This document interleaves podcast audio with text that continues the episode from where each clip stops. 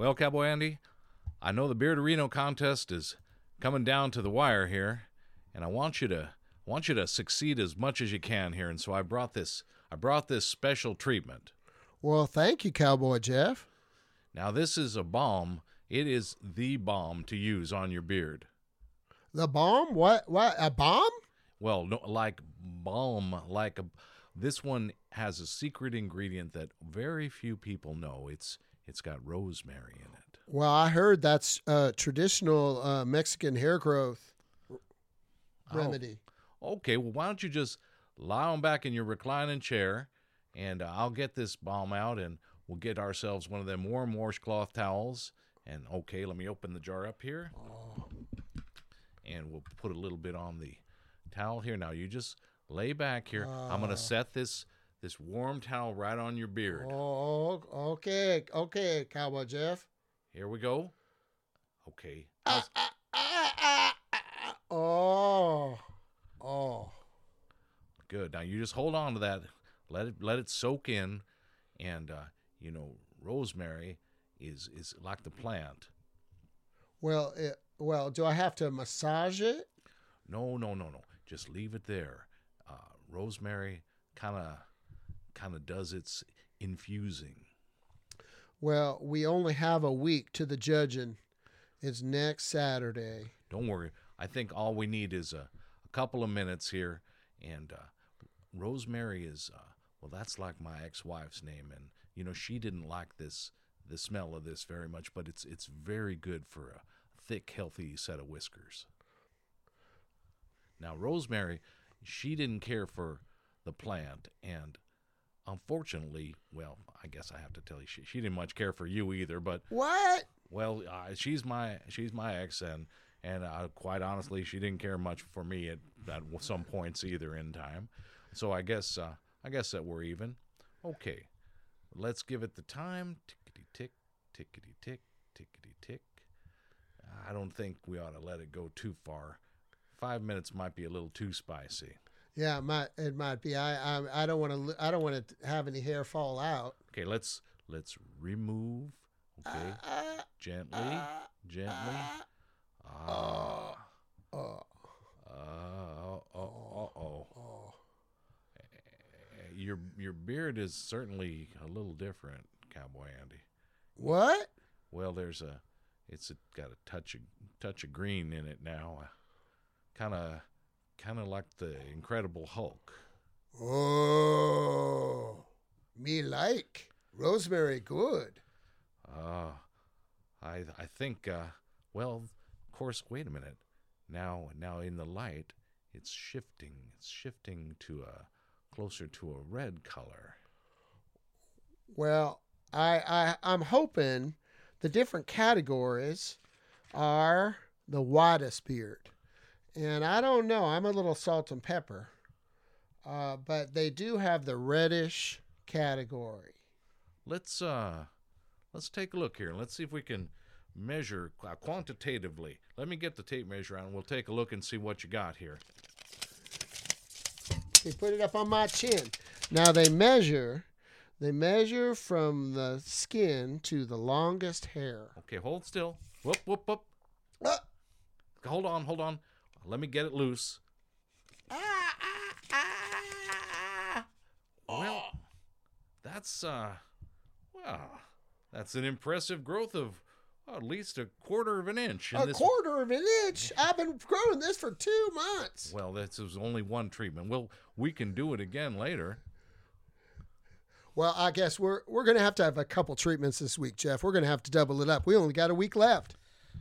I'm sure that it's going to help. You know, I went and Cowboy Andy and I saw El Chapo de Casmelia. Oh, the famed El Chapo. Yep, he was down at the Bonda 510 Club. That's uh, that's pretty darn nice. Uh, jamming the Bonda. We had trouble though with the trombone player. Wah wah. You know, uh, maybe the the bell was a little, oh, I don't know, tacoed or something. I'm not sure what the problem was, but he, the guy didn't seem to hit hit the low notes quite like he hit the high notes. Well, does El Chapo is he? Uh, is it red or or or is he more in the black cat the black beard category? You know, uh, it's hard to tell. The light show was kind of shifting, and I couldn't really be honest as to the color, but the length had to be five inches on his beard. Oh, they have quite a production. Uh, they have the El Chapo and Los Machos. They got quite a light show. I, I'm really impressed with their production. Man, Well, we had a gig this week, uh, Jeff. Uh, how did you like it? The Raccoon Tier Room.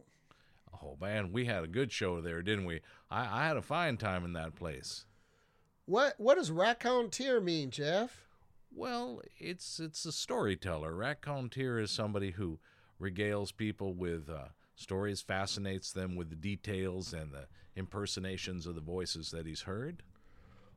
The Raccoon Tier Room is it's such a historic area. Did you know that Atascadero means mud? Well, I, I had heard that. I thought people were just teasing, but I think I think it's actually what it does mean. And then Paso Robles means hot mud. And that's one step up. It's good to know that the things that we describe are actually real places and real things. There's this band that I discovered though that hosted us, Jolin Station. Yeah, you, you remember Chris and Brad? Uh huh. Well, little Chris Mariscal, he is from a political royalty here in Santa Maria. His daddy is Martin Mariscal, who is one of our early conservatives, I think back in the 90s. So it was nice to run into to little Chris. That's well. Did they have a good gig too? Then They had a really good gig, Jolin Station, and their singer is Bradley Coates, and and he he has that he has that Bakersfield Bakersfield uh, cadence, and I I could really relate with my Texas roots. So they're singing some tight harmony and entertaining all those wine sipping yuppies up there in North County. oh, that's wonderful. You know, uh, I meant to ask you. I, I know they did well, but how did we do? Well, we got paid twenty bucks. Okay, well, okay, that's enough to gas up and get back to town at least. That's right. So so onward and upward, Cowboy Jeff. All right, back at you again. Rosemary treatment again tomorrow. Yes, and then we're we're all getting psyched for that Beard Reno on May twentieth. I got got my tape measure. We'll have quantitative measurements and be certain that we're headed in the right direction. Yeah, you got to be quantitative in this world.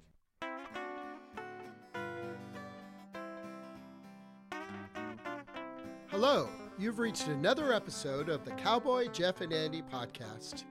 Today, we have Hilda Zacarias, a member of the Board of Trustees for Allan Hancock College. So it's going to be a very interesting discussion. So stay tuned.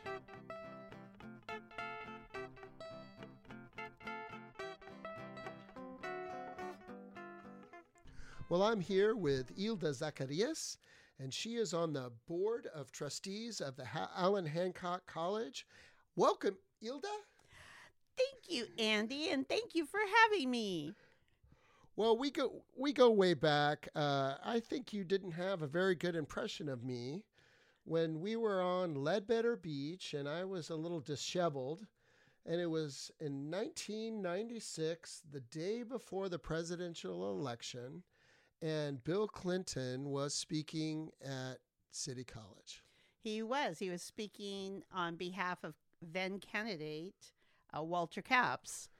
Right, and you worked for Walter Capps at that I did. Uh-huh. I, I actually ran against Walter Capps in the 1994 primary, and we ended up becoming such great allies and friends that when he was ultimately elected, he invited me to be his representative here in the city of Santa Maria and northern, uh, excuse me, southern San Luis Obispo County. So were you working that day? I wasn't. You I was with- there just like uh, you as as a friend and supporter. Sketchy though. You thought I had that baseball cap and I didn't know about you. Uh, I say, I'm a, who is that guy sitting in the corner? I just knew you were friends with Jonathan Milder, our our friend from a long time ago. Well, and then you were with Ben Chavez. I think that's when the Chavez, Cesar Chavez's grandchildren were here in the valley. Yes, that was Eric Chavez. Uh huh. And Eric had opened the farm worker office here in Santa Maria, had reopened it I knew that as a child from the 60s. I had been at the farm worker offices back then with my family. And so being able to be friends with Eric and see him continuing to do the, the good work of, of justice for farm workers was, was fabulous. And then, as part of Walter, you working for Walter Capps, uh, we also went to Santa Maria, Santa Maria Day in Washington. Oh my gosh, it was the highlight of my time working for Walter, and I loved working for Walter Capps. What, what do you remember from that trip? Well, first of all, I remember that you made the front page of the Santa Maria Times right. with an amazing picture uh, of you looking at the Vietnam War memorial wall. And it was so moving. And our friend, Lewis, right uh, he he took that picture because he made it he made it to DC just to photograph all of um, the experiences we were all having representing the city of Santa Maria in Washington D.C. Well, and I think we served tri-tip to Sonny Bono. yes, we did. Uh, actually, it was the Righettis who from here, our local uh, Righettis, who flew out there. They had all the tri-tip and and red oak shipped over there on one of the trucks, and we had tri-tip in downtown Washington D.C. It was too much fun. well, things are probably a lot different now. There's a lot more security these days. oh yes, there is. Yes, there is. Well, you've been a long-time activist, and, and I just really admire you because you really have that that big heart that really wants to serve. And maybe you could let the people out there, uh, you know, have a little bit of knowledge about your background. Oh, well, thank you. Thank you for that. Um, you've certainly been a great ally and friend. Uh, I think that service is something that we choose to do. And sometimes that service is um, centered upon our own family or our neighbors, our friends. And sometimes we extend that service to our communities. And when I was uh, growing up, as I had said earlier, we were involved in the farm worker movement, even though we weren't farm workers. My mom was a motel maid and she had us involved in the farm worker movement because she said it's not right what's happening to them. And so we heard messages uh, over and over again when you see something that's wrong, you need to say something, you need to do something. And if someone needs help, you need to help them. And we never felt poor, even though we were. We never felt that we had no voice, even though some may have interpreted us to not have voice.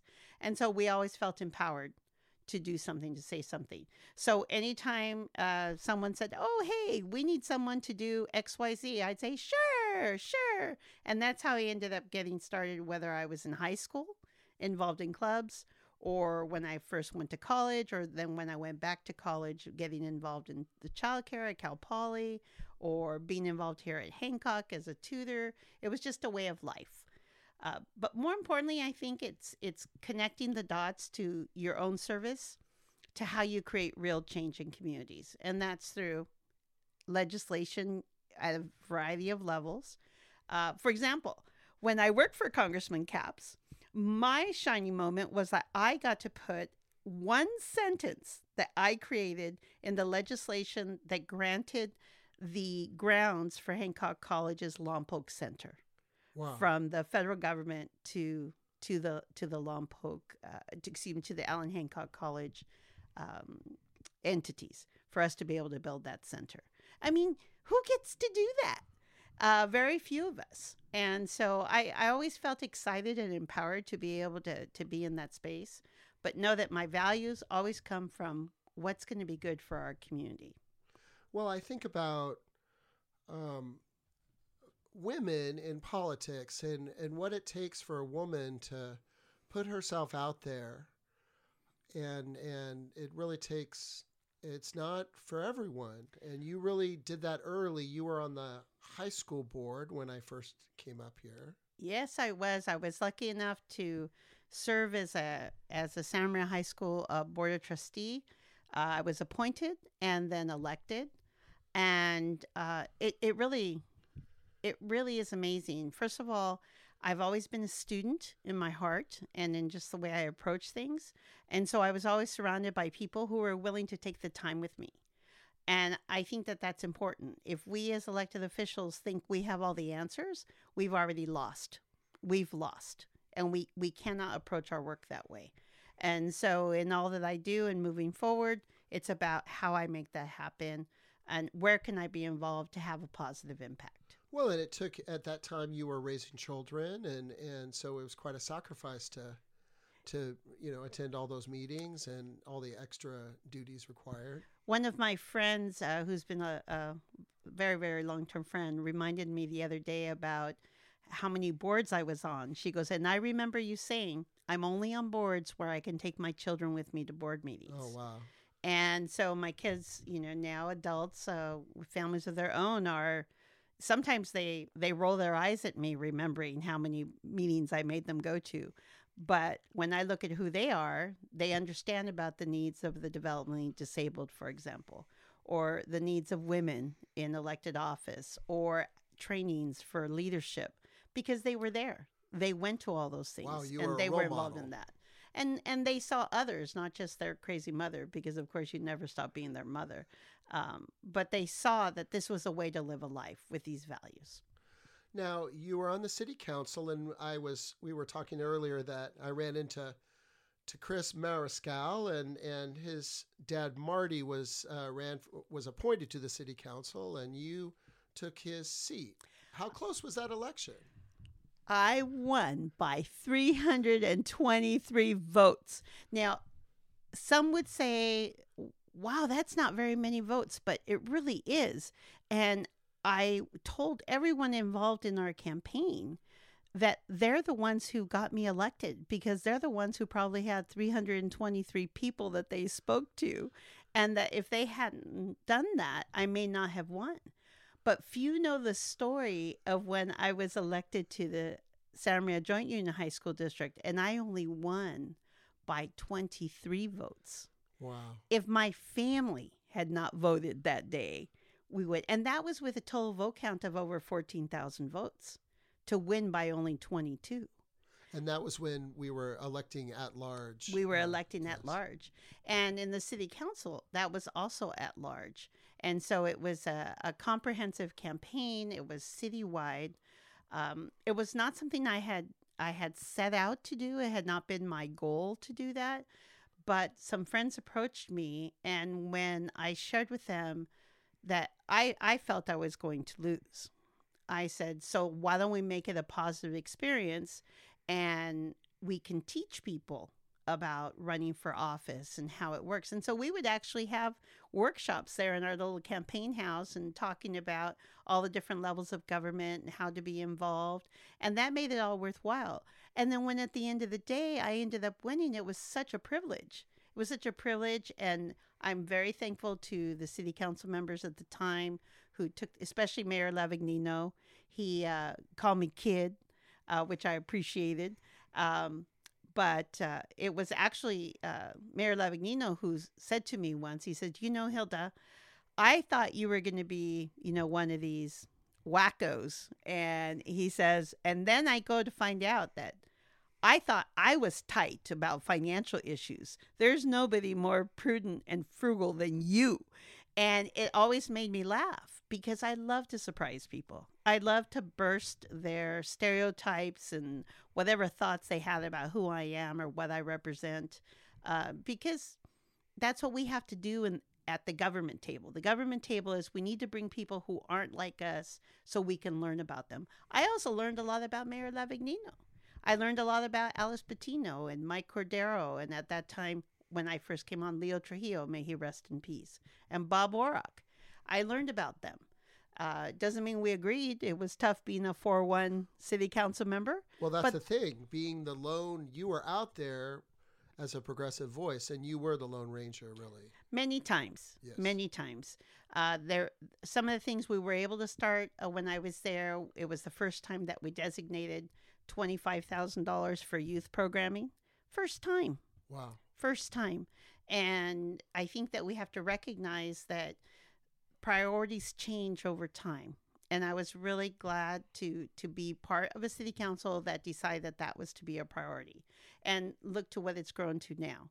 Now we have the bond measure that helps to fund part of the youth programming. We need to strengthen that. We need to continue to build so that way our youth are engaged and participating in their own development and development of their own community. That's been a big issue over the years. I know that uh, soccer complex they're working on, and and uh, I, it's just been a lot of committees, a lot of new nonprofits that are focusing on youth activities. FLA, Future Leaders of America, just some great organizations that have developed over 25 years. I mean, a lot of this wasn't here. Absolutely. And one of the things about Santa Maria, it's it's not a great place to find a, a life mate. Uh, because most of the people here are married already and they have children, but it's a great place to raise your children. And there's so many folks involved in youth sports, uh, football and football, and uh, you know baseball and all our parks, and it really is a wonderful place. Uh, but I do want it to expand more, so we are able to do things for for residents of all ages. Wow. Well, can you give give me a little commentary? We've been talking about our city council and and and Gloria Soto. What a story! Uh, I think she won by forty votes. Uh, but can you just you know give me your perspective? And and you were talking about other uh, other uh, council members as well. Absolutely, I I think that we have a, a very diverse. Uh, or we're getting to be diverse. Uh, we're certainly not all of one mind anymore, which is which is good. Uh, again, bringing the diverse voices uh, to the table. Uh, I have to say, I continue to have deep admiration for the commitment of our mayor, Alice Patino, and all the work that she puts in every day. Uh, and I know her and I share the values of loving our community and wanting our community to be better. We may not always share how to do that, but we certainly share that value. So when when you know that you share the values, you can find the common ground. And I think that's where we all need to start is is recognizing that. Uh, we have Mike Cordero. Uh, of course, he's he's given so much of his life to the city of Santa Maria, and along with his wife on the Santa Maria Bonita School Board. And then we have um, Maribel Aguilera, who just won her seat. Uh, an intelligent, articulate, fabulous uh, person who, who brings a, a, wide variety of experiences, especially related to business and business development, which we need to be strong advocates for. Uh, so, that mix of folks, I'm hoping uh, with Gloria's leadership, Maribel's leadership, and Alice, of course, I am a little partial to the girls. Sorry, ladies. The women. first female mayor Yeah, of the- Santa Maria absolutely in history. absolutely and i think that i think it's a good it's a good mix and then mike and uh, carlos uh, bringing in their perspectives all together are i know they're trying to do the best for the city but it's complex Yes, it is, and it's getting more complex. Um, I am been following the update of the city's general plan. What what is your vision for Santa Maria in 2040? well in 2040 i'll probably be laying down over there at the Santa Maria cemetery Living at the mall. uh, living at the mall. Um, but uh, in 2040, what I want our community to have evolved to is to where we're more diverse. Uh, we're we're more segregated than I would like to see. Uh, we're segregated not just by uh, race, which is just one one uh, type of segregation. We're segregated by experience. We're segregated by education. Um, you know, I don't know if people know, but only 16% of the people who uh, are citizens or residents of the city of Santa Maria hold a bachelor's degree. When you compare that to San Luis Obispo, it's closer to 56%. Santa Barbara, it's almost 60%. We need to educate our community. And that's where my role at Allan Hancock College has been so rewarding. We've been working, and many people across a variety of ideologies have been working together to try and bring a four year university opportunity here to Santa Maria. wow. And mm-hmm. that makes all the difference in the world because Hancock College is is preparing students to transfer, but then they can't go because they simply can't afford the not just tuition, the living expenses of moving to, to a community that has a university. Cal Poly is so impacted, even though we at Hancock College transfer more students to Cal Poly than any other California community college, it's still not our designated Cal State. Our designated Cal State is Camarillo. Wow. And so when you the Channel Islands um, campus there in Camarillo, Oxnard, and so that means that our students would have to travel there. They're guaranteed entrance there. But how are you going to live there? How can you afford it? You can't. I've actually know students who have commuted uh, the two and a half hours each way uh, to be able to attend college at, at Cal State Channel Islands. And so we we need to work at improving the the lives of the individuals who are here, and to be able to increase the amount of housing so we can try and and negate some of the high prices. But California is and and hopefully will always be a very desired place to live. And I want the city of Santa Maria to be a desired place to live. And so we do that by improving our communities through education, through recreation, and, and frankly, through social relationships across the boundaries uh, that we have created for ourselves. I think that the Hancock College District has really pushed the high school and the elementary district in a more kind and friendly um, direction. And I really appreciate that influence of the college. Absolutely. I think we have a lot of folks who've really taken leadership in saying, let's create a college going community. If we create a college going community, then the expectation is we are going to college. And so that's how we start with Bulldog Bound, where we have elementary students come to, to Hancock College. We have the uh, concurrent enrollment available to students who are at the high school level so they can earn their college credits while they're at high school. Both my niece and nephew took advantage of that and were able to graduate college in three years instead of four. And so we we need to do that. And as long as we keep on creating that, then we can partner that college experience with the other job of Hancock, which is vocational uh, skill development and then basic skills. So we're able to, as a community college, fulfill those three commitments, which is really what how California community colleges were designed, and why I felt so inspired when I was asked to consider running there. I went and I said, "Well, I need to learn more about California community colleges," and that was the first thing I learned is that it's about vocational training, it's about preparation for transfer, and it's about uh, job development and working w- within our own community. So now we have Hancock Wines, we have our vineyards, uh, where we have an amazing welding program. We are doing great things. I mean, not to mention PCPA for the arts. Yes. It's just, we're very, very lucky. And if the community uh, who's listening hasn't been to the Fine Arts Building, please go. It's open all the time, and you're going to just see a treasure. Well, you have you have grandchildren here in the Santa Maria Bonita School District, and I we're just getting through the testing season, and and it's just I I want to talk to you about it and the people out there is that the accountability system in the country is really broken, I believe, and I and and and for a, there was a long era where we were chasing a two percent gain or and and um, it's just so difficult for our kids to really feel successful. And and I really like uh, we have a superintendent McDuffie here and and it's more about a child centric approach. And I, I just I, I, I, I, as I think about it, I, I think, well, we, we have this system that we function in, and I'm sure the community college has a laws and, and a system, but we cannot be blind robots. We must look at these little children in front of them and and and think about the whole child rather than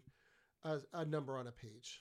Absolutely, and of course, the pandemic took a tremendous toll. Have you noticed that uh, mental health uh, issues in the in the Oh, absolutely. district? yes Absolutely. And I think that um, we have to remember that that's also us. We also went through the pandemic. yes And and I know that I have a, a certain consciousness of what I experienced, uh, the isolation I had from my friends. Here we we live close to each other, but it was scary to see to reach out to see you. It it it has been a, a process, and I have you know, a master's degree from Harvard. And I've been through all that, you know, kind of awareness and self awareness. What is that like for a six year old child or a seven year old child? Or, or the children who were born during that time and are only now three or four years old and they they just haven't had that human connection and i think that just as we're we're looking at being child centric at the elementary school level and the high school level, we really are being student focused at Hancock College. It's all about student focus. It's we we have a food pantry. If a student who goes to Hancock is not going to go hungry because we have a food pantry there. During the pandemic, we ended up uh, providing food distribution to hundreds of thousands of families Wow. during that time. Uh-huh. We we managed. Uh, they're just amazing. There's angels on that campus all throughout uh, northern Santa Barbara County. The people at Hancock College look at the student and know that these students aren't just your traditional I just graduated from high school. I mean, they're people who are older and I've gone back to school and I've taken classes there. And I I see people of all ages and it's it's exciting because again, it's the whole it's the whole community that's learning and growing. And so we must approach uh, the education of our children that way. But we also need to remember that there's parents and families and neighbors and aunts and uncles and grandparents who can also help with that uh, by remembering to socialize with the children and be inclusive with them and sharing stories. You know, First Five does a great job reminding us that we have to talk, sing, and play with our children. Well, we need to do that even if they're not under five years old. We need Um, to play more. Yes, we do. Yes, we do.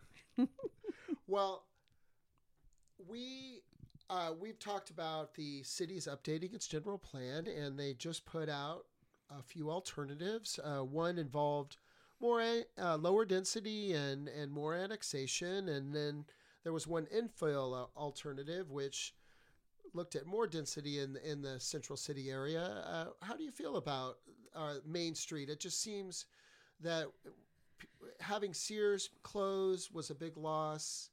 And uh, so, how, how what can we do about Main Street? I've been working with Corazon de Pueblo, and and we have that little center there, and it'd be nice to generate something.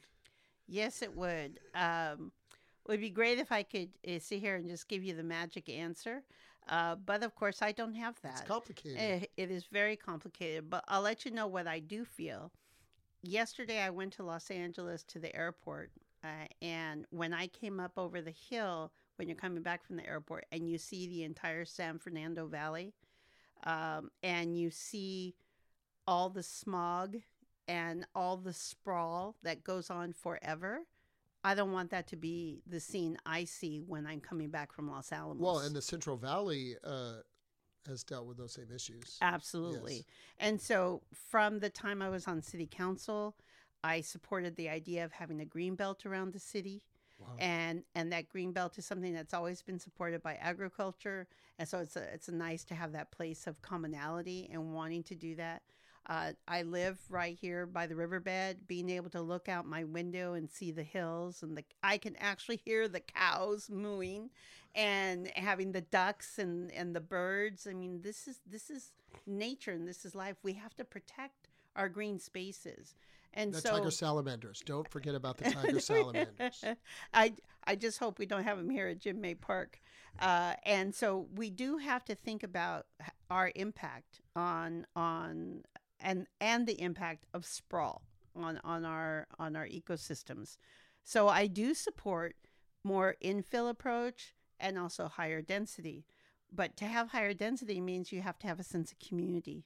So you want to make sure that you're building that sense of community. You're not going to want to have a, a, a large uh, development and then not have a grocery store or a coffee shop or an open space, a park space to where they can sit and enjoy or to have music or whatever it might be. Uh, that's what porches were made for. Wouldn't it be wonderful? We could have more porches and people could come together. Uh, and I know some people always uh, uh, they they love to accuse me of being a little Pollyannish uh, because I'm like happy-go-lucky sunshine, and it's like, well, that's because that's what you can create when you develop relationship with your neighbors.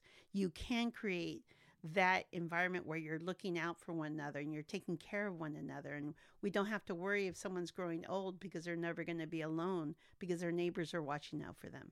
Uh, we have a lot of folks who live by themselves, and if it wasn't for their neighbors and friends, they do continue to become more and more isolated. Yes, and a lot of the laws, the zoning in the city really doesn't provide that flexibility. It's the land uses are very segregated, and in order to get anything uh, more new and innovative, you need to go through these discretionary permits and and so that's what they're looking at with the general plan is maybe updating some of our zoning laws. And that's what that's what I'm hoping because I mean, of course, there are zoning laws that are appropriate. I don't want them building helicopters next to where I'm trying to take a nap, or uh, you know, having uh, big bright lights when I'm trying to sleep.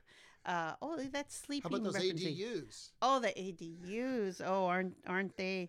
Well, that's a state law Yes. that was passed. Um, I'll tell you one of one of my pet peeves when I was on city council is I did not support uh, the requirement that they have carports when they did garage conversions because I felt that carports just created a, a, a different aesthetic, a different beauty to that home and took away from the beauty of the home. And now those aren't required and I'm so happy. Wow. Uh, and and so you can have an AD, you can you can have a conversion to your garage and you can change it without having to build one of those unsightly carports. But what does that mean? Less parking on streets. Right. And so then when we start thinking about that and how comfortable or uncomfortable that makes those of us who live in single family residences, we like to have parking in front of our streets. So when our friends come over and our family comes over, there's plenty of parking. But we're a shared community and we work with and live with one another. So we need to think about where we put our cars. We're very, very much about vehicles and transportation because, again, what does that say about our public transportation systems and how is that integrated into how we build our general plan and how are, is, are they going to have to adapt to make sure people can get where they need to get especially we're trying to not have cars? So it's it's it's a, uh um, it's like a, a layers and layers and layers and layers and layers uh, and as a former urban planner uh, there's nobody better than someone like yourself to remind us those of us who are trying to make good decisions of what are all the implications for planning. Putting those ADUs, it seems like I mean it it was a it's a we're having a housing emergency and and it and I can see the rationale and people need a place to live but it is it's it's very generalized and rough shot, and and you're just putting a little bit more density out in these single family and and it doesn't it's not thoughtful uh like looking at a general plan and looking at the downtown so. And it's not as thoughtful. And it's it's been very interesting and as um, as many p- people believe it or not still don't know what i actually do for a living. Yeah I'm and actually it's a- tax go ahead. yeah i'm actually a certified public accountant and they extended the tax deadline to october 15th so you never stop working oh not this year i'm when are you gonna gonna take a vacation I know. I'm going sometime in June, I'm hoping. Maybe Chicago. And so it you threw me off my game. Um, so what I've seen with some of my clients is that they've been converting uh, their homes and they've been adding ADUs and they're usually separate units. So it's more like a granny quarters, what we're used to, a little second dwelling house. And I just think about and I asked them, I said, so do you have a separation between your where you live and where they live? And in some cases they do. They just build something and I'm like, huh, I wonder if that's allowed to like build a fence. And so I do think differently since I've been on the city council. Uh, it taught me that that a lot of things come into play. Fencing, landscaping, you know, what's the water usage, parking, uh, all those things have to be taken into account when you're making decisions. Before, I used to just think, is it pretty? I like pretty pretty houses. I like pretty gardens and oh, okay, yeah, that looks good. But now I- don't think that way anymore. I think about it in a much more complex way. what do you do to uh, you've been talking about the casino and there's been some concerts and and you're I, you're one of those i think you head up there every once in a while Every once in a while, I'm forced to. Uh, I tell you. And uh, what's fun is is uh, going over there and see how many people I know. So when I go with a friend, really? we always count. Well, how many people are you going to know today? Um, but it is fun, and again, there's not a lot to do The bingo. You said the bingo at the Elks. Now they use the computer. So Uh, no, no, the, the the bingo at the Chumash Casino uses computers, Oh. so that's not any fun at all. No, the Elks is old school. I bet it's old school. old school there. Elks, and it's got the regular bingo players. And when it's not tax season, I love to go. And you know, I've invited you, and we've gone, and it's it's really good, clean fun. And we're not allowed to go into the bar uh, and bring alcohol out to the to the bingo uh, floor. Um, but it's volunteers, and they raise thousands and thousands of dollars every year for children with uh, disabilities. So it's a great cause, and then we have fun. And so, yes, that's my big excitement. That and traveling to see family and friends. I've been talking a lot about the, on the podcast about the strengths of Santa Maria and just the the small town and and it's so geographically distinctive and so it's a it's a good place to live. Yes, it is. I'm glad you're here, Andy. I'm glad you're here too, Hilda. well, thank you so much. Uh, it was just a pleasure to talk to you, and and we'll see you out there on the in the activism and the uh, down the road. Yeah. Well, I'll be seeing you, you old. I can't even say it.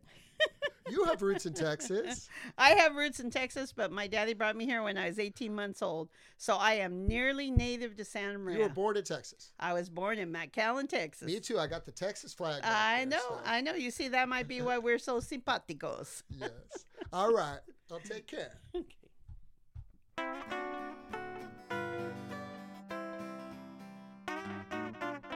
You've reached the end of another Cowboy Jeff and Andy podcast. My special thanks to Hilda Zacarias. We are on Instagram at Cowboy Jeff and Andy. And you could reach me at Cowboy Jeff and Andy at gmail.com. So thank you for joining us, and bye bye.